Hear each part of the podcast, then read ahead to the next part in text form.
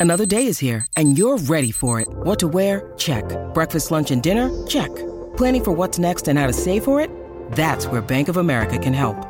For your financial to-dos, Bank of America has experts ready to help get you closer to your goals. Get started at one of our local financial centers or 24-7 in our mobile banking app. Find a location near you at bankofamerica.com slash talk to us.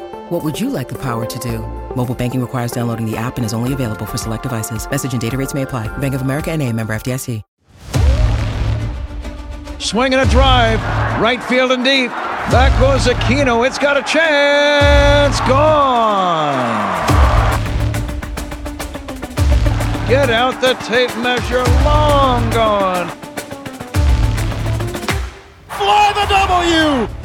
Cubs fans, it's time to fly the W with Dustin Rhodes and Paul Crawly Jean.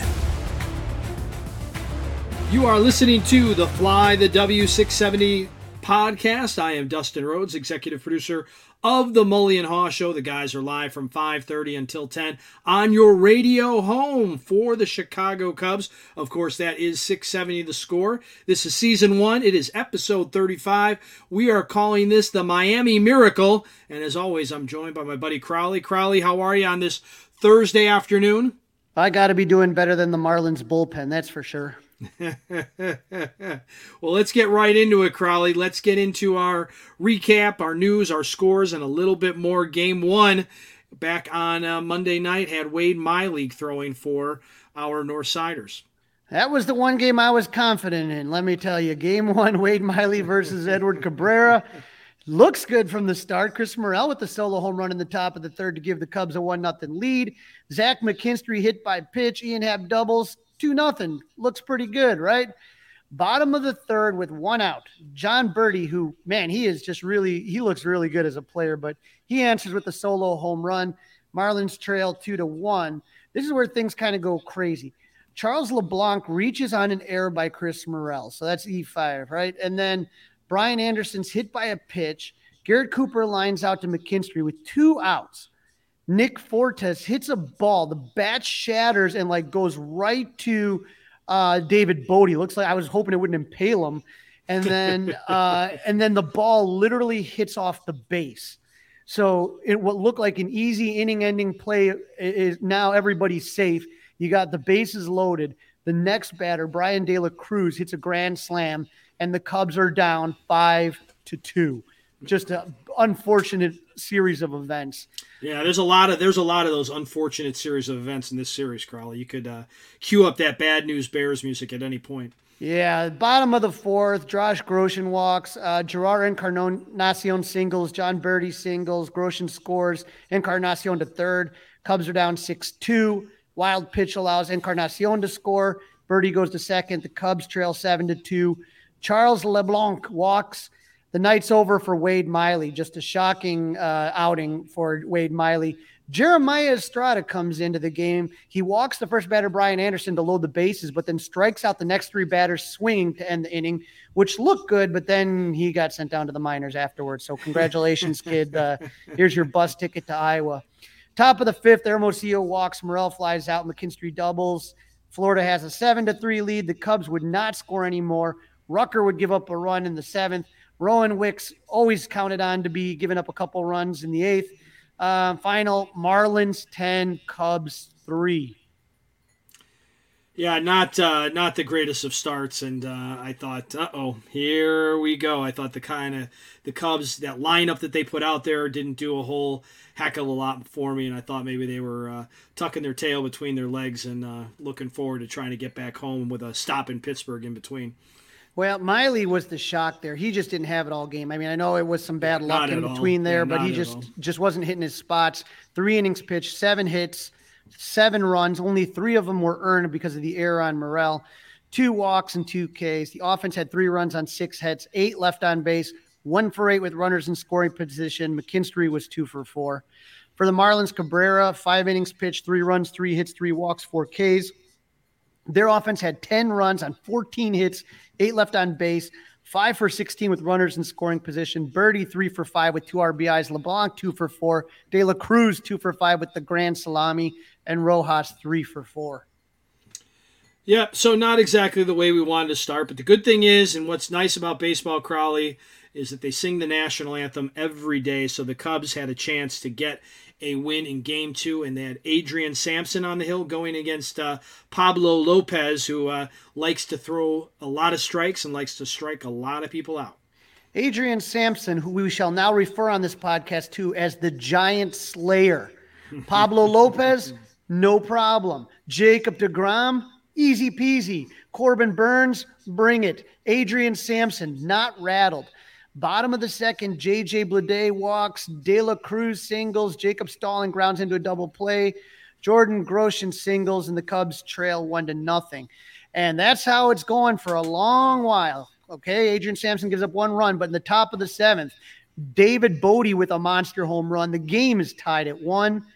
Top of the eighth, Michael Hermosillo hit by a pitch. My God, Don Mattingly had to have been beside. How do you hit Michael Hermosillo, who's batting like .075? McKinstry with a bunt. Everybody's safe. And then Esteban Quiñones, who has was five years in the minor league, seven years in the Mexican league, making his debut. He gets a bunt. Everybody's safe. Bases loaded. David Bote with the sac fly. Cubs are up two to one. And Rivas strikes out to uh Bote sac fly. Cubs are up two ones. And Happen Rivas strike out to end the threat. Okay. So you think about that inning right there. Hit by pit, hit by pitch, two bunts, a sac fly. I mean, like it's just, it's it's you got to be wondering what's going on, and that's the final. Cubs two, Marlins one. Sampson, old reliable, six innings pitched, eight hits, one run, one walk, three Ks. Alzolay, we talked about this before. I wasn't thrilled with him getting the multiple innings um, the first time out, but now second time out, he able to go a couple innings, get two Ks, and Brandon Hughes with the save. The offense, two meager runs on six hits, six left on base, one for six with runners in scoring position. Uh, Quiroz was two for three. Higgins two for four. Bote had both RBIs in the games. Uh, for the Marlins, Lopez went 6.2 innings pitched. He gave up five hits, one run, and six Ks. Uh, the offense, one run on nine hits, six left on base, one for eight with runners in scoring position. LeBlanc two for four. Groshans two for three. Yep, and I thought of you, Crawly, when uh, when that happened with the uh, with the bullpen and Alzolay after we had just talked about it in the last podcast. So it was good to see that they did that again, and this time it worked out. Also, we had talked about Lopez's strikeout numbers. Did you, did you ever did you look before the game? Have a have a guess of what his over under strikeouts were? I'm gonna guess twelve. Six and a half. Six and a half. Six and a half, and he just missed it. Just Ah. he had a bunch of Cubs in in two strike counts, you know, and then a little uh, little chopper, a little pop up. In the first two innings, he went one two three one two three, didn't strike anybody out. So it was really uh, it was really crazy how good those guys out in the desert are to put that total at six and a half, and he lands on six. Unbelievable. Unbelievable. But that's why I'm not a betting man, Dustin. Yeah, well, we moved to game number three, and we had a little adjustment in the uh, pitching situation as uh, Drew Smyly needed a little extra time, so Marcus Stroman stepped up and uh, took the ball in game number three last night. Stroh Show versus Jesus Luzardo. Uh, again, another pitcher's duel. None of these lineups all that impressive. Bottom of the fifth, Bryan De La Cruz hits a ground rule double. Nick Fortes homers. The Cubs are down two nothing. Two batters later, Lewin Diaz also homers, so the Cubs trail three nothing. Really, the only hiccup in Stroman's day was that fifth inning, but you give up two bombs. That's not great. Top of the seventh, Patrick Wisdom hasn't been the same with that hurt finger. It really has been affecting him, but good to see him hit a home run. Marlins lead three to two, three to one. And now we get into this wacky top of the eighth. McKinstry and Morel draw back to back walks. How you can walk both of those guys, like I said, Don Mattingly had been banging his head in the dugout. Esteban Quiroz is for the second night in a row with another bunt, a throwing error by pitching by relief pitcher Steven Okert. McKinstry scores, Morel to third, Quiroz to second. The Cubs trail three to two. Bote reaches on a fielder's choice. Morel scores. Quiroz goes to third. The game is tied at three. Happ with a sac fly. Quiroz scores. They take a 4 3 lead. They score two runs without a hit. Unbelievable. Absolutely unbelievable. I was following along online watching that game. I had it on the radio, was doing some other things, and I just could not believe what was going on. I had that game tucked away and packed away and thought the Cubs were going to lose that one for sure. And that's why Miami is where they are. You know, they they they have a worse record than the Cubs, and and obviously this is showing you exactly why. Yes. Um, you know, Stroman went six innings pitched, five hits, three runs, one walk, seven Ks. But if you think about it, three of those five hits he gave up were in the fifth inning, including two home runs. So, you know, again, I don't know what happens sometimes, but he kind of has these little blips. And, you know, uh, Keegan Thompson comes in and he goes three innings pitched, one hit, zero runs, one walk, six Ks. This is a preview of what you're going to see a lot of next year. This is what I'm telling you. You're going to see two pitchers, three tops for most of the Cubs next year. This is Stroman and then Thompson. You're going to see you're going to see a lot of this stuff happening. It's very interesting, Crawly. I wanted something I wanted to ask you about, and you've already told me how you feel about that. That that's how you see things going. But in that case, with with a Keegan Thompson coming in in that setup, does that mean is he available like twice a week? You think in that setup, or is he only available every fifth day? No, no, no. I think he's going to be available a couple times a week. Okay. Very and interesting. Very have, interesting. If you have two guys like that and you can guarantee the entire bullpen doesn't work, you know, two days a week, and like let's say you take somebody by like okay, we, we talked a little bit about the pitching before where we talked about you got Hendricks, you got Stroman, and Justin Steele, three. Justin or uh, Drew Smyly and the Cubs have a deal, but they both have to agree to a mutual option. And you would hope that they would add one more pitcher. Who that is, we don't know. But then, if that's the case, you have a lot of these young guys like Sampson the Giant Killer and Keegan Thompson and maybe Javier Assad that could potentially go two to three innings. And if you if you just have two of those guys that can work out like that, you have two days where you're essentially probably not going to need to use the bullpen that much. That's going to give those guys plenty of rest and make them all better. Yeah, very interesting. Definitely something to uh, think about, to consider, and uh, to uh, ponder for sure. So, some of the roster moves we just talked about. So, Keegan Thompson was reinstated. Uh, Estrada, you made the little joke about the bus ticket. That would have been a hell of a bus ride for Miami, too. So, hopefully, he did not have to take a bus to uh, get back to uh, AAA. How about the minor leagues, Crawly? I thought of you last night as well. The minor, the minor leaguers doing some uh, doing some winning and our favorites down in uh, South Bend. They're the champs. Yeah, well, you know, we have two playoff series. Uh, again, Myrtle Beach was eliminated, which, you know, bummer on that one. The Tennessee Smokies right now are playing one of my favorite minor league teams, the Rocket City Trash Pandas. I mean, if that's not a classic uh, uh, minor, minor, league, league name, name yeah, I don't know what is. And where exactly, Crawly, is Rocket City?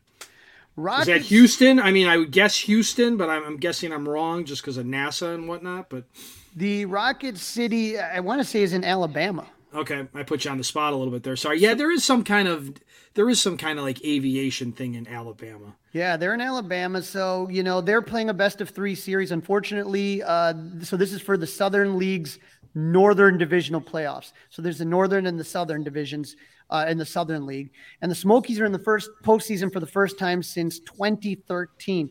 So they lost the opener nine to five to the Rocket City Trash Pandas, which was frustrating. Um, Pandas got a one uh, 1-0 lead in the series, so. Uh, they jumped out early against the uh, Smoky starter Riley Thompson. You know, right two pitches into the game, Preston Palmeiro had a two-run blast to give the uh, Trash Pandas the lead, and they're never going to relinquish it. Uh, Thompson surrendered seven runs, including a pair of homers in 4.1 innings. Tennessee's going to try to make a run. Uh, they cut the deficit down with a three-run, six-inning. Cole Roederer, who's been hitting a lot of home runs lately, hits his sixth home run in 10 games to make it a game. Uh, Jonathan Peralta went deep in the ninth to pull the Smokies within four runs, but that was it. Game two tonight at 6:35 Central Time in Madison, Alabama. Madison, Alabama. There we go. Madison, Alabama. And You're uh, you know, like yeah, and so this is a best of three. So tonight, you want to watch Tennessee? We had um, Mick Gillispie on the show, great friend of the show, and he is going to be somebody that um, uh, he's going to be calling the game, and so it, it hopefully they end up they have to win tonight or it's go home. Win or go home, do or die for our people down in uh, the Rocket City Pandas and the oh boy that I mean that I I now want to like look up look that up throw that in the Google machine in the uh, in the Tennessee Smokies so we're uh, we're pulling for the Smokies tonight. We do have something exciting, and that is that our South Bend Cubs are the Midwest League champions. Okay, they won it in 2019. There was no minor league season in 2020.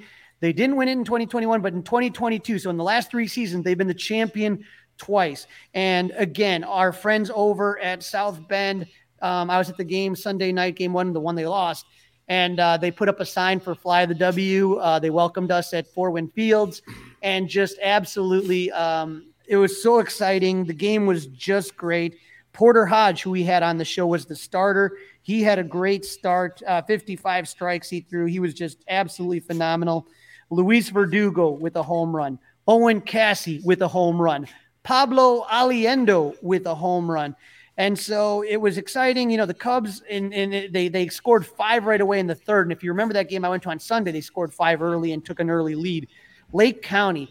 It was really weird because the Cubs were using a lot of power, a lot of home runs, whereas like with Lake County is death by a thousand cuts. It seemed like every ball they hit just went off the fielder's glove, just missed it. Little chopper, something goofy. They score three to come back, and then South Bend scores two in the fifth, and so they're up seven nothing. Lake County scores one more in the eighth, but that's not enough as South Bend wins seven to four. And I mean, the Cubs in general, they have really done just such a job with the minor leagues. Andrew Berlin is the owner of the South Bend Cubs. He's a great guy. The facilities, the field is beautiful. The the entertainment value is phenomenal. Um, we've had Max and BK, both of those guys on the shows. The, the, it, it's just fun, man, and, and and I'm just so proud of those guys. Especially, you know, we've had so many of them on the show, whether they were with Myrtle Beach or whether they were with South Bend. But Porter Hodge, I mentioned, Cole Franklin, um, all of these guys that are uh, Tyler Schlaffer, they're just phenomenal. They've been on the show. They've been so supportive of us. I could not truly be happier for this organization. And again, Cub fans, I keep telling you, the future looks bright. You have three or four minor league teams in the postseason, one that won a championship. I mean, this is exciting stuff. Yeah, you got to be excited. You got to get on board, and it's always nice to see good things happening to good people, Crawly. So that's uh, good for the uh, good for the Cubs South Bend team in that one.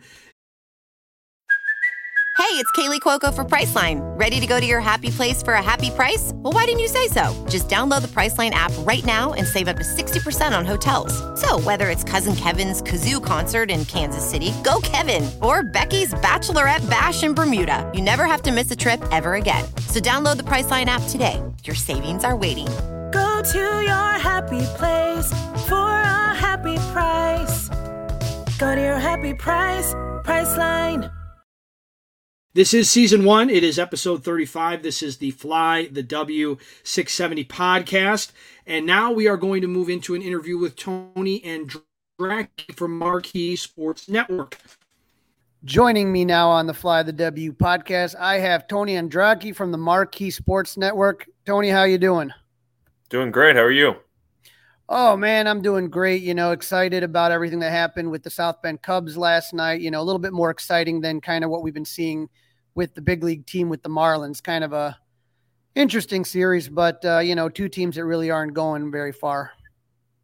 Yeah, definitely. I mean, the fact that the Cubs have had a lot of winning in their minor league system this year, and it's something they've pointed to a lot. And I think it's, you know, I, I don't know how to really gauge the intangible facet of like winning as a minor leaguer and translating that to the big leagues, but you definitely rather see your your minor league teams winning than not winning. I think that's for sure not only that, they're winning with young players. You know, some organizations they have kind of some older guys, like you know what I mean. Like when you have a bunch of college guys in low A, you know what I mean. They're going to be more dominant. Um, but the Cubs have such young teams in the minors, and they're learning to win. To, it reminds me a lot of again the, those teams in 2013 and 14 in the minors before they started kind of coming up the end of 2014. So, like you said, exciting, exciting to see things winning, and I'm love the fact that Marquee Sports Network has been showing games, and and then the um, the Road to Wrigley program and all that stuff. It's been phenomenal. Yeah, no, it's been awesome. Lance Brozdowski's done just such a great job of all the several Road to Wrigley's, the, the live wraparound show, and then uh, the other shows that we've aired on like Sunday evenings as well. They're just kind of half hour interview with Matt Mervis um, that aired again last night after the Cubs Marlins game stuff like that. So yeah, there's been a lot of like really cool content down on the farm type stuff. Yeah. Now, as far as the future is concerned for the Cubs, you had an interesting piece that you put the other day on the Marquee web, Marquee Sports website um, about the new rules and how the Cubs, because they're not doing really well, it gives them an opportunity to kind of start prepping for some of the new rules. Um, one of the new rules, obviously, is going to be the banning of the shift. You're going to have to have both feet on the infield dirt and two infielders on each side of the second base bag. Um, but what impact do you see that having on, say, it, it's hard, like I said, because now you have injuries to uh, both Nico and Madrigal, but you do get to see um, how this may affect players in the future and what how the Cubs evaluate those infielders that they do have.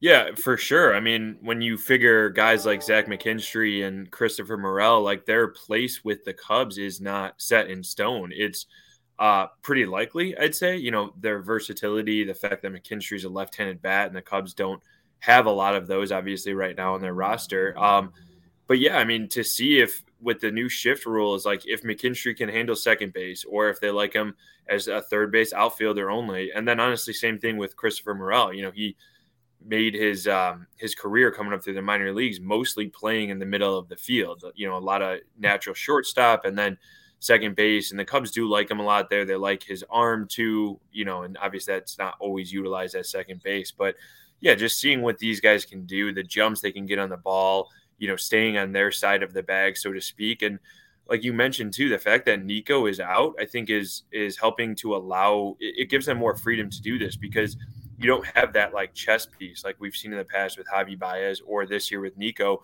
where you can just move him around wherever. And you know, when you don't have a guy like that, anyways, you might as well get a head start on next year and see what what your roster, your current roster, can do under the new rules. And so that, that's a big question, Nico. You know, he's had a very good defensive year if you look at his defensive run saved and everything. But the, but you know, the question is whether or not he, how much he will be impacted by these new rules. Do you feel that Nico might be somebody that could be harmed by the new rules coming into effect? Um, in some ways, yes, just because he's like dynamic at making those plays in shallow right field. We, have seen him. I think he rakes towards the top of the league, and you know, outs made in like right field or the outfield grass right there. Um, I don't have the exact numbers in front of me, but you know, he's always been really good at that. He's made some just simply like incredible plays doing that. So that that's one way that obviously that is no longer going to be an option for the Cubs. So it will impact him and his defense overall. That being said, he's made some incredible plays just staying on the shortstop side of the bag as well. Um, so, and we've seen him in at second base. You know, last year, especially when he was healthy and earlier in the season, and Javi Baez was there. I remember there was a couple games in a row where Andrew Chafin was pitching, and Nico just showed off incredible range. You know, going into the outfield grass, just playing second base. So. I don't think I think he's one of the guys that will still be a very very good defender even with the shift rules in place. Uh, and that's really wherever he plays, whether it's at shortstop, second base, third, center, like wherever. I think he's just a gold glove, gold glove caliber defender. Yeah, and he said all the right things about just wanting to play for a winner more than caring exactly his spot on the infield. But you know, you look, and there's no doubt the Cubs have talked about spending money this offseason, and you got a class of Trea Turner is going to be a free agent, Dansby Swanson, and then Correa and Bogaerts both got the opt outs. So, I mean, there's four potential amazing shortstops that would be available. You would have to think that the Cubs would be looking that direction to try to improve the team. Yeah, for sure. I think really the Cubs just need more good players and impact players. So, when the fact that probably the four top free agents, and then five if you include Aaron Judge, um, that everybody expects from an offensive standpoint, like four of them play shortstop. Well, yeah, I mean, the fact that Nico is already a gold glove uh, finalist at second base, then you could move him over there or you could have him play third. I think going into this year, the plan the Cubs had initially, if everybody stayed healthy, if things had worked out with Andrelton Simmons, was that Nico may move around a little bit more. They, there was not necessarily this this plan set in stone that he was going to play shortstop every day. Uh, so yeah, by signing one of those guys, I, I think you know, especially you know Trea Turner, Xander Bogaerts, like those are two guys. Turner's going to be 30, 31 next year Um, so maybe he plays shortstop for a couple years if it's that route, and then Nico goes there. There's a lot of different options. I think the Cubs just like the versatility they have with Nico and understand that they need more impact players and, really more specifically impact bats. Absolutely. And, you know, another rule that's going to be coming in, which I love, is the pitch clock. Um, so the pitch clock, 50 15 seconds to throw a pitch with the bases empty, 20 with runners on. And, uh, you know, we were talking a little bit. I was at the uh, South Bend game on Sunday, the championship game one, and the pitch clock's right there. Like the pitcher can see it right there, and it, it just moves the game along. I, you know, I've been looking at this, and, and and in your article, you wrote about how David Ross, where they were kind of timing certain people. Yep. To me, and, and tell me what you think. I don't know if it's going to really affect the Cubs' big picture because I'm looking at the starters, right? You got Hendrick, Stroman, Drew Smyly, Wade Miley. We don't know if Smyly will be back or Wade Miley. Hopefully, they work some out with Smyly. But when you talk about Hendricks and Stroman and Miley, I don't see those guys as being obviously not Hendricks, uh, guys that hold the ball that long. You know what I mean? For sure. I mean, Miley's arguably the quickest worker in the league. So David Ross was joking, you know, in his interview with Taylor McGregor, just about how the Cubs are going to have a whole bunch of Wade Mileys out there, and he's like the one guy that this won't affect. Um, I think it might affect guys. You know, the the rule of not throwing over to first base may affect guys a little bit more, particularly on the Cubs pitching staff. But yeah, for the pitch clock, I don't think it's really going to be that big of an impact. And and I think we're going to see the product on the field, maybe even a better defensive product too, because guys talk about it all the time. When you have a quick worker like Wade Miley or Stroman, who works pretty quick as well, or Hendricks, and the, the defenders know the ball is getting put in play, like they're alert, they're making good plays behind him. And and guys always talk about loving playing behind those kind of those kind of quick workers and um and guys who put the ball in play. So I think maybe we'll see a better defensive product overall around the league. But I'm with you. I don't think the Cubs have a bunch of slow workers, you know, and obviously it's something they can work out right now. Keegan Thompson came back, and when he's in a groove, he obviously is working quick. And Justin Steele, I think, has the ability to work quick too. Like sometimes I feel like maybe his starts get a little slower, um, but that's also a young pitcher trying to find his way. So uh, I think it's something that everybody will have to figure out, but it'll probably impact those relievers that throw like 100 miles an hour more often because they need – more time to recuperate between pitches. And obviously, the Cubs don't have anybody like that right now. So I, I do think their pitching staff is well suited for this. And not only that, I mean, like what you're talking about is obviously like, you know, a, a guy like Aroldis Chapman who's been in the league. God, I can't even what he's you know since at least 2010 right i mean i'm trying to think how far back he goes but a lot of the cubs young pitchers including some of the guys that they have that can throw some heat um, you know you got manrod in there and, and others but like they've kind of been more accustomed to the pace yep. of the game because they're all, you know, Justin Keegan, you mentioned, but Adrian and Hayden Wesneski and Javier Assad and Manny Rodriguez. I mean, all those guys are, are used to it because right now it, it's ha- it happens in the minors. They're they're more used to it. You know what I mean? Yeah, no, that's a great point. And and honestly, a lot of these hitters coming up too in the Cubs system will be used to it as well. They'll be used to like getting ready and not taking time out of the box um, as well. So yeah, I, I think that's a really good point that the fact that they've done it before in a game like setting, especially as they're trying to get to the big leagues, I don't think it'll affect them that much. And from everybody I've heard, you know, we talked to Alex Cohen on Cubs Weekly podcast a couple weeks ago, the Cubs AAA broadcaster. He was like, honestly, like the pitch clock guys are just like, yeah, it, it is what it is. Like by like the end of April, like people were just not talking about it anymore. It's just a way of life, and everybody got used to it pretty quickly. So I think that's what's going to happen in the big leagues too. Yeah, I mean, like I can see guys, like I said, older guys like Chapman or Justin Verlander, guys, you know, just guys that have been in the league that aren't used to it. But like with the Cubs, you're looking at a team that's going to be getting, you know, it's going to be a pretty young team. I'm anticipating pretty soon, you know.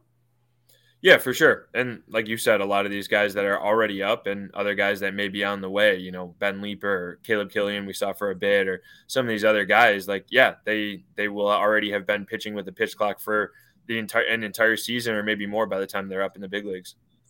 Absolutely. Now, there was an interesting graphic that Marquee had up, and you retweeted it the other day about Patrick Wisdom. And he has the fewest at bats per home run. The only guys in front of him, number one, classic from the 70s, the proud of my Mount Prospect, uh, Dave Kingman. You had Sammy Sosa, you know, the, the franchise home run leader, uh, yeah. Kyle Schwarber, and old H Rod, for those of you who remember in the 90s, Hen- oh, Henry Rodriguez. So, you know, wisdom, obviously, when he makes contact, that ball's going out. What role do you see for Patrick Wisdom in the future with this team? Yeah, it's a good question. And I don't know for sure. Um, but I think he's another guy that um, is just a good athlete and good defender on the field. And, and we saw more of that, I think, last year than this year. But this year was also really interesting in the sense that this was the first time that he was playing like every single day for an extended period of time and throughout the course of a long season before this finger injury here. And that's new for him. That's new for him in the big leagues. So uh, even though he's 30, 31, like that's it was a different experience for him and learning how to make sure his body was right each day um, and and mentally just be in every game. So I think he'll learn from that and take that moving forward. And I do think he is a, a really strong defender who can play third or first, or you know, we saw him uh, was it Wednesday night in Miami make a couple of nice plays in right field as well, and and then he's gone out there in center. So the finger is bothering him right now. It's been going on for about a month, but when he's back and healthy, um, I, I, think he's really right now he's probably their best power bat in the lineup. Maybe that changes with offseason moves, but he's a guy that maybe slots in that six hole in the order and and can come up and, and really strike fear into the opposing team and and can go you know, hit 25, 30 homers in a season and also played play good all over the field, uh, play a m- bunch of different positions, and he's a solid base runner too. So I think there's a lot to like there. I don't know specifically what role he'll play, but I think he'll he'll play a pretty big role. Yeah, you know, and that you know, as Cub fans, we sit there and we start kind of picturing, okay, let's get one of those awesome shortstops, you know, whether you know whoever, whether it's Correa or, or Dansby Swanson or whoever, and then you put Wisdom at third and, and Nico at second. But you know, one of the questions that's going to come up is first base. And obviously, uh, just a lot of the stories as, lately has been Matt Mervis and that home run power. Do you see someone like Matt Mervis starting the year at first base or maybe in a platoon type situation? I mean, this guy, all he's done is hit at every level they've put him at. Yeah, I you know what? I would not rule it out right now. It, obviously, we're not going to see him this year. You know, a lot of that is that 40 man crunch uh, that the Cubs have, and a lot of guys that are up for the Rule 5 draft this year they need to protect. But yeah, I, I think it'll be really, really interesting because uh, if he comes out in spring training next year and mashes the way that he has been all this year, how do the Cubs leave him off the roster, especially when they need left handed? left-handed power, but just left-handed bats in general. And as of right now, it doesn't seem like they have the first base position solidified. You know, Frank Schwindel is gone.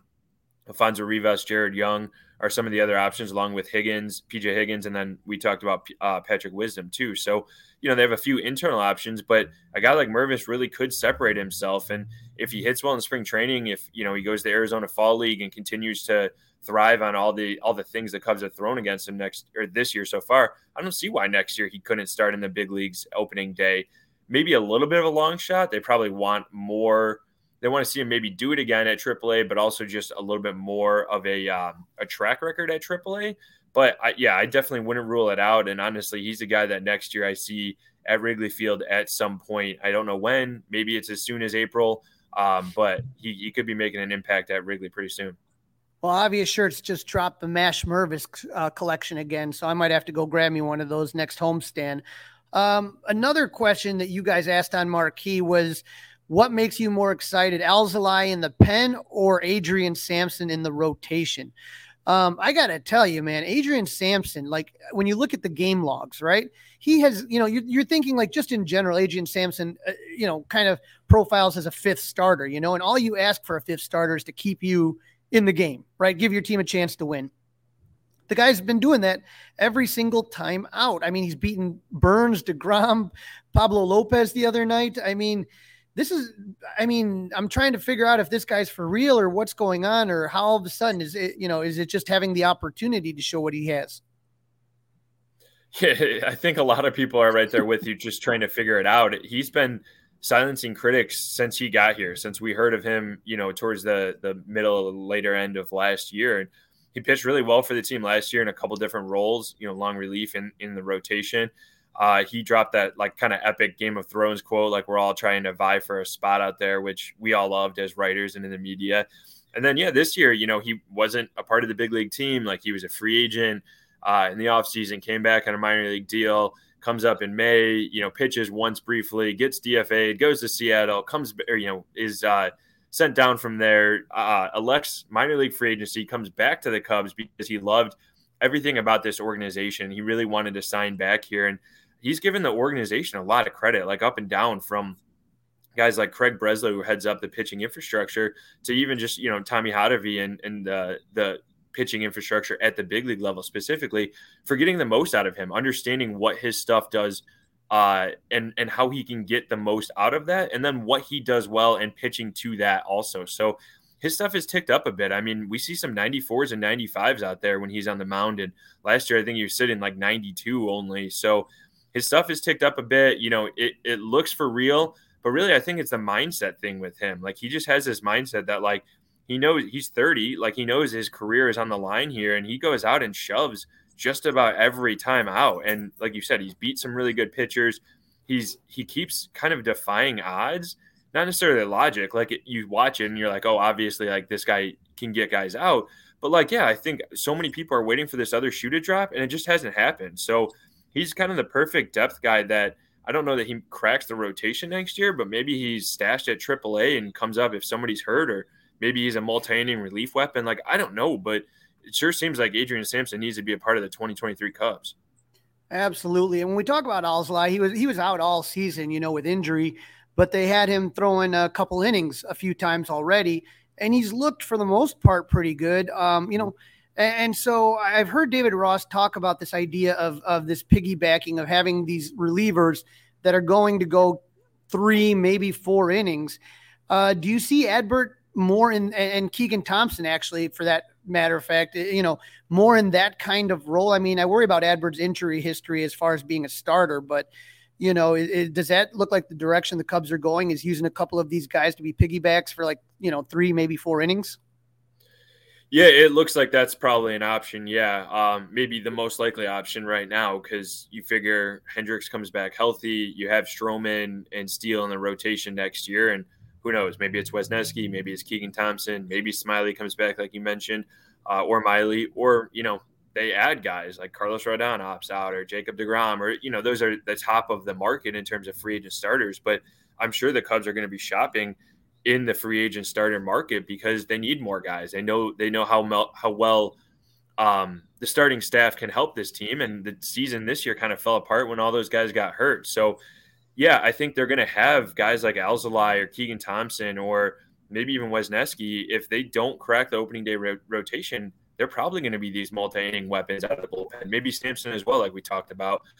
Ultimately, I think that might be a better spot for Alzolay just because he's had issues with lefties and maybe he gets over that. Um, he obviously had some very good starts last year, but you know he's a guy who had over five ERA as a starter last year, and then went in the bullpen and was dominant. And if he if they can find the right package for him and he can come in as, as a one inning guy if there's a team with a lot of lefties or a two or three inning guy, I, I, do think that he can be more of a weapon for this team. And then we've already seen what Keegan Thompson can do in the bullpen, and he did it again Wednesday night in Miami. So I think those are two guys that right now maybe you pencil in vying for that fifth starter spot for next year. And if the Cubs sign somebody or bring back a guy like Drew Smyly, then yeah, I think they're in the bullpen and they're they can be like serious weapons. Like because really that's the other thing too. When Keegan Thompson was doing this earlier in the year and he was doing it every time out of the bullpen, that gave the rest of the bullpen this reset every day where David Ross knew, hey, three or four innings was covered by Keegan Thompson, every other pitcher didn't even have to pick up a ball and they were more fresh for the next day. So I think there's a lot of value in that. And the Cubs like that. I think David Ross in particular likes that. And we'll probably see some of that uh, next year from a couple of these guys. Well, Tony, you know, I really loved everything that's been going on with Marquee. I feel like the, the network keeps improving all the time. Do you guys have anything up, uh, you know, planned for the off season? Any kind of shows, anything Cubs related? Yeah, we'll still uh, continue to be doing Cubs content. Definitely looking forward to the uh, non-lockout, more regular off-season. You know, no pandemic. Uh, so GM meetings, winter meetings. It should be a regular off-season. Uh, so we're definitely looking forward to that. And um, you know, we also have Bear Essentials, uh, the Chicago Bears show going on. So that's every Wednesday. Those are a couple things we got going on. But yeah, Cubs content all winter long, and it should be a really fascinating winter for Jed's front office. Absolutely. Well, Tony, I appreciate you hopping on. Where can the listeners find your stuff? Uh, give a Twitter handle, any kind of uh, any other plugs where we can find your stuff at. Yeah, so everything's at marqueesportsnetwork.com, and then uh, Twitter handle is at Tony Andracki 23. Tony, appreciate talking baseball with you, and we'd love to have you back on again soon. Sounds good. Thanks. Appreciate it, man. You're listening to the Fly the W670 podcast. This is season one. It is episode 35. We're calling this one the Miami Miracle as the Cubs took two out of three in Miami. They have now gone north and they have entered Pittsburgh. They're taking on the Pirates, and game one is Thursday night. And Hayden Wesneski is making his second big league uh, starting spot. And before we get into that, Crawly, have you ever been to PNC Park in Pittsburgh? No, I have not, and it's absolutely on my bucket list to kind of cross. Absolutely, me too. Heard... Yes, I definitely want to do that. Yep. Well, let's let's talk to Mitch. Let's see if we can get some sort of some sort of fly the W trip out there. let's see. I wonder if there is a Pirates. I wonder if there is a Pirates podcast on the Audio Sports Podcasting with Twenty Four Hundred Sports. I, I, I do not believe that is the case, but we, we shall see. Um, this is the battle for third place. The Cubs, uh, you know, 64 and 85, uh, 21 games back, but they still don't are no match for the mighty Pirates at 55 and 94.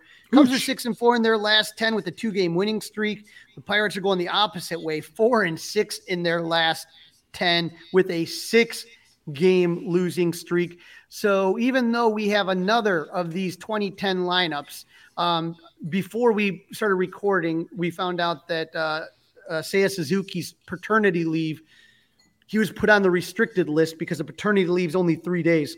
So him and his wife are having their first child in Japan. So he's obviously not coming back for this clutch must-win series.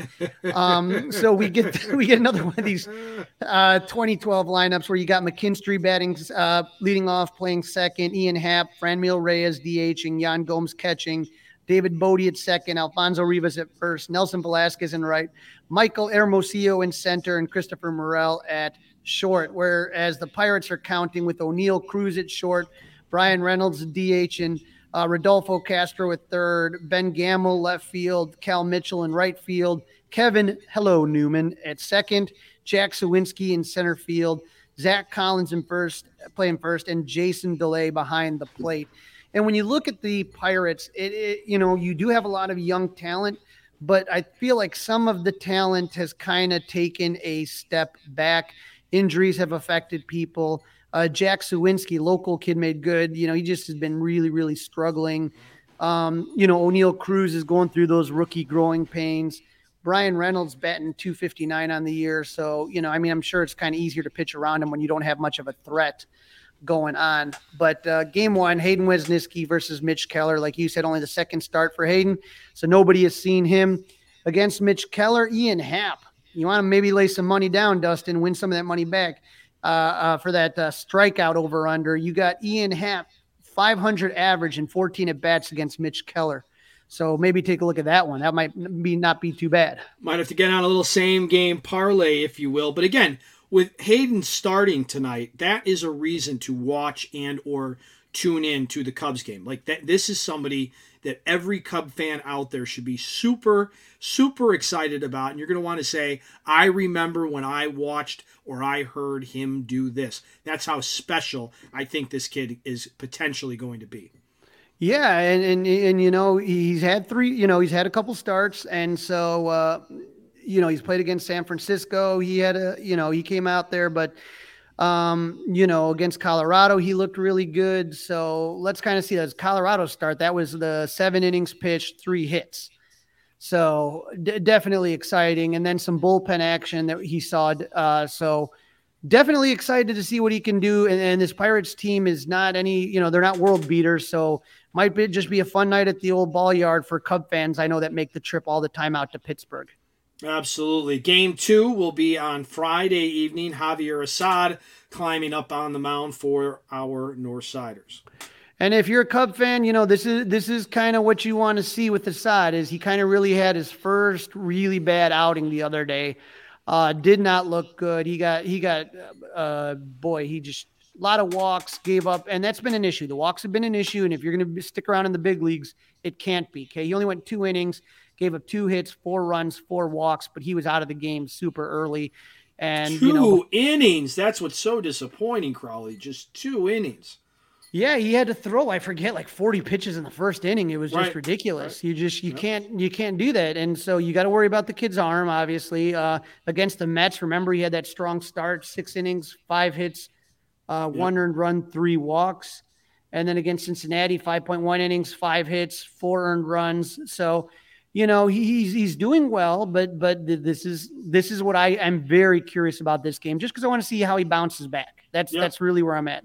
It's a good point. Good reason to watch. Good reason to tune into 670 and hear Pat and Ron and Zach give us their uh, opinions on that. If you're uh, digesting this on Friday or Thursday night, rather Friday morning, don't forget we've got the great Ron Coomer on with Mully and Haugh nine o'clock on Fridays. Who does right. not love Coom Dog? But Yeah. they haven't they haven't seen they haven't seen Javier Assad yet, so that's good. And then the Cubs hit Bryce Wilson, who's three and nine with a 607 ERA. 607 ERA. So Ian Happ also hits 500 against Ian Happ's licking his chops here. He hits 500. Yan Gomes hits 429. So, you know, in, in eight at bats and seven at bats. So this is, I think, a bunch of Cubs are going to be running, pushing themselves to the bat rack against Bryce Wilson. Yeah, that ERA is pretty, pretty high. So game three is Saturday. This is a four game series with the Pirates. Yeah, you know that, Dustin. My favorite. Um, four game series. Uh, game three, you got Wade Miley on the bump versus Johan Oviedo. Uh, Miley one and one with the 348 ERA and 25 Ks. But again, bad start against the Marlins. Um, ran into some bad luck too. I mean, like seriously, he the air doesn't help, and then the ball hitting the base didn't help. But still, he even without that, he just didn't look like he was hitting his spots. And so, you know, hopefully the Cubs can uh, do well. Now, Ben Gamel hits 400 against Wade Miley, so kind of watch out for that. And then Newman hits 300. And I don't know why, like Cal, uh, Kevin Newman's one of those like Cub killers that like sucks against everybody else, but for whatever reason, just hit, hits well against the Cubs. Johan Oviedo, any guesses, Dustin, who hits near 500 against him? Um, Ian Happ. Ian Happ. So, like I said, Ian Happ, Ian Happ, seven at bats, 429. This guy's ready. So, you know, him and Nico Hoerner, unfortunately, Nico, you know, still working out, doing some agility stuff, but, uh, you know, I, he's obviously not going to um, play tonight, but, you know, it's it's just funny because, you know, here we go with, you know, Ian Happ absolutely has the numbers on most of these guys. So we'll go there and see what happens. Yeah, I read before we started doing this that uh, Nico and Contreras were doing some on the field work ahead of game one. Um, game four, Sunday afternoon or early evening in Pittsburgh. Adrian Sampson back out there, and it'll be interesting to see if he can do it yet again. Well, Adrian Sampson, the Giant Slayer, this is going to be tough because he's going up against Luis Ortiz, uh, who's 0 and 0, 0.84 ERA with 10 Ks. And so, uh, uh, obviously, you know, the Cubs haven't seen him. With Adrian Sampson, the Pirates have had a few peeks, but nobody's really been super successful at that real, you know, uh, just small sample sizes. But, you know, Adrian Sampson, just keep making a name for yourself, make it difficult. He he's one of these guys that just he kind of lucked out. The Cubs signed him last year and then they cut him at the end of the season and then they repicked him up. It seems like there's a really good relationship and and it's it's a conversation we're going to have to have in the offseason about the phenomenal things that the Cubs have done with their pitching infrastructure. There's a couple guys that we're going to have on that we're going to interview that are going to kind of give us a little bit more info on the pitching structure and what they are doing. But from what I am hearing from players and interviews and, and, and broadcasters and all this stuff, is that this pitching infrastructure is really what was missing the last time around when the Cubs had their last great Cubs team, uh, the World Series winning 2016 Cubs. And so it seems like people like Tommy Hotovy. It seems like people like Craig Breslow, like like what they're doing, like the adjustments that they're making, and that they want to stay here and play here. And and and and seeing some of these guys, like I said, Justin Steele and Keegan, and, and Adrian Sampson, and uh, Javier Assad, and all these guys that are, uh, you know, Hayden Wesneski, all these all these players coming up. I think it bodes really well for the Cubs' future, and so um, you know, just keep going, and, and, and that's the name of the game. This you know is is pitching. And if you listen to the interview that we did on Fly the W with Dan Kantrovitz, there's no greater currency in baseball than pitching. You saw it. Nobody really cared that much about Ian Happ. Nobody really cared that much about Willson Contreras. But you know what they cared about? The pitchers on Cincinnati. You had I forget how many they gave up, but they got a Pirates ransom, no pun intended. that that, that is the, that is the currency that we're dealing with today is, is, is pitching, and you can never have enough pitching. Look what happened this year. You ended up losing four of your starters for a significant length of time. Four: Miley, Smyly, Stroman, and Hendricks. Okay, and and and so you know. Didn't look like Smyly really ever had it when he started. It didn't look like he was healthy. Kyle Hendricks clearly was not healthy, and he's been out for how many months has this been now? Three months, uh, you know, at least. And so you can never have too much pitching. And, and if there ever comes a deal that you need to make, you, you just don't want to deplete your system. It's great to have these guys that you can keep calling up and hopefully keep producing. And we've, we've talked about the minor league pitchers. Uh, a, a, lot of them that were in this South Bend series. When you talk about Kohl Franklin and Luis Devers and Porter Hodge, there's still guys that are going in Tennessee. You got Jordan uh, Jordan Wicks. You you have DJ Herz there's there's a lot of guys that you want to kind of take a look at, and and as long as that pipeline keeps producing talent, that's the deal. That's what didn't happen with that 2016 team is that you had that initial wave of talent. You traded some of it away to try to get the pitching you didn't have because you didn't have a good infrastructure. And then there was nothing following that wave that really came up. And I don't think that the Cubs are going to make that same mistake twice. No, absolutely not. And that's why they went out and got the general manager that they got too, right, Crawly? Because they liked what the Guardians and the Indians before that, the team, the baseball team in Cleveland, if you will, they like how they develop pitchers. So that's why they brought him in as well. Yes, I think they have a good system in place. And yes, you are right. Um, pitching is the highest currency right now in baseball. Crawly, it's prediction time. One of them you know is coming. The other one you don't know is coming. We're entering our second to final weekend of regular season baseball. Kind of kind of disappointing. It means obviously the kids are back to school. It means you're back to work. Uh, it means people are having to take the shorts and put the long pants back on. Can't, can't really wear flip flops anymore. So we talked about a few minutes ago that Willson Contreras was doing some baseball activities before tonight's game Thursday in Pittsburgh. Do we see him play at Wrigley Field before this year is up? I'm going to guess it's going to be hard to keep him out of the lineup. Um, you know, we don't know what's going to happen. We've talked about it. Uh, he's a free agent. Cubs are almost certainly going to give him a qualifying offer and then let's see what the market is out for him and, and what Willson wants to do. The Wilsons earn the right to make that choice um, on where he wants to go and what he wants to do. And if he doesn't feel the Cubs are going to pay him fair market value, then he probably will go. So we did it once before with the goodbyes for Willson. I will be um, at three games next week Wednesday, Saturday, Sunday. Um, and I'm going Friday. Damn, I thought maybe oh. we'd hook up. I'm going Friday to see them take on the Reds.